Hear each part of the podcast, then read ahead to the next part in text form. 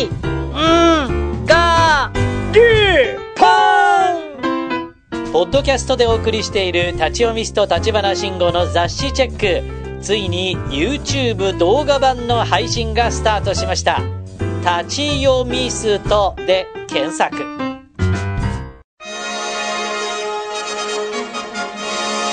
この番組は世界中からのカンパで支えられています。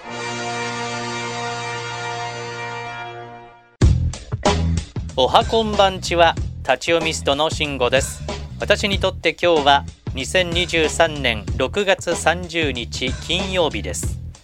政府は来年の秋に従来の保険証を廃止する方針ですがマイナンバーカードと一体化したマイナ保険証の不具合によって患者が無保険扱いとなる問題をめぐり厚生労働省が備えとして従来の健康保険証も一緒に医療機関に持参するよう呼びかける方針だとか。この不具合が来年の秋で完全になくなる確率は何パーセントくらいでしょうか。では雑誌チェックです。今日6月30日の三つ星記事は週刊ポスト122ページ。見出しは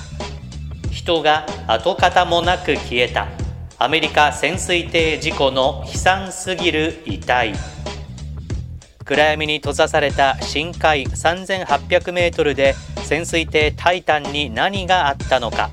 専門家に取材をすると船体と乗組員を襲った光景は想像を絶するものだったようです。長岡技術科学大学教授で水難学会理事の斉藤秀俊さんはこんな風に話しています。原因は推測するしかありませんが深海の水圧によって引き起こされた事故だと考えられます。観測窓の継ぎ目のネジが外れる。もしくは隙間が生じるといったトラブルがあり緊急浮上しようとして水圧に急激な変化が起きたかあるいは最初から船体に小さな亀裂が入っていたのか。いずれにせよ水圧で船体が壊滅したんでしょう。圧力による破壊なので悪解という言葉が適切です。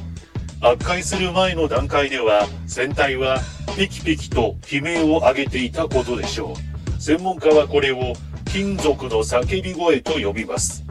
5人の乗客は1ミリ秒1000分の1秒も経たないうちに潜水艇もろとも圧縮され超高温下で人体は跡形もなく消えたと考えられます。水圧は10メートル深くなるごとに1気圧ずつ高くなるため水深3800メートルではおよそ380気圧。1センチ四方に380キロの重さがかかることになります。その水圧によって潜水艇は一瞬で潰されこの際に起きる断熱圧縮と呼ばれる働きで船内は6000度から8000度近くまで温度が急上昇したとの見方もあります。そのため乗組員は自分自身の死に気づいてすらいなかったかもしれないそうです。潜水艇による深海調査に詳しい名古屋大学の道林克義教授はこんな風に話していますタイタンの耐圧角船員が乗り込む空間は胴長の円筒型で圧力に耐えられる作りとは考えにくいんです。潜水艇の耐圧角は通常10センチほどの厚みがあるチタン合金製で、形状は球体。球体なのは水圧が均等にかかり、一番圧力に耐えられるからです。世界の深海調査研究の中核を担う日本の有人潜水調査船深海6500の耐圧角は内径2メートルほどの球体で3人乗りです。タイタンは5人乗れるようにするために胴長の円筒型にしたのかもしれませんが、安全面が担保されていたかは甚だ疑問です。実際の原因やきっかけは不明ですが、一言で言えば不適合品ということになります。最後に再び道林教授です。日本では厳しい安全比率が求められていて、実際に潜る深さのおよそ1.5倍までは間違いなく耐えられるというテスト結果が出なければ潜水船として認められません。諸外国は1.25倍程度ですが、タイタンはそのテストも怠っていたのではないでしょうか。やはり世界基準の厳格なルール作りが必要だと思います。何かのツアーに参加してですね、不幸にも事故が起きて命を落とす方がいます。最初からそんなツアーに行かなきゃいいのにと悔やまれますね。でも、まさか命を落とすとは考えていなかった。死ぬ可能性はすごく低いと思っていた。だから参加したわけですよね。そこで個人的に考えるのは、まあ、例えば何かツアーに参加しなくても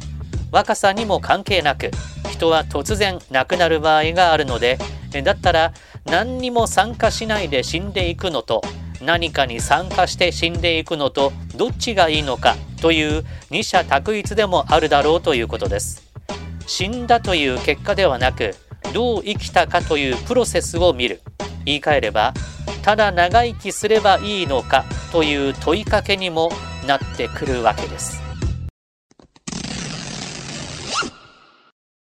海外からのカンパはペイパルで立ち読みストアットマーク Gmail.com まで。国内のカンパはみずほ銀行から。詳しくはシーサーのサイトで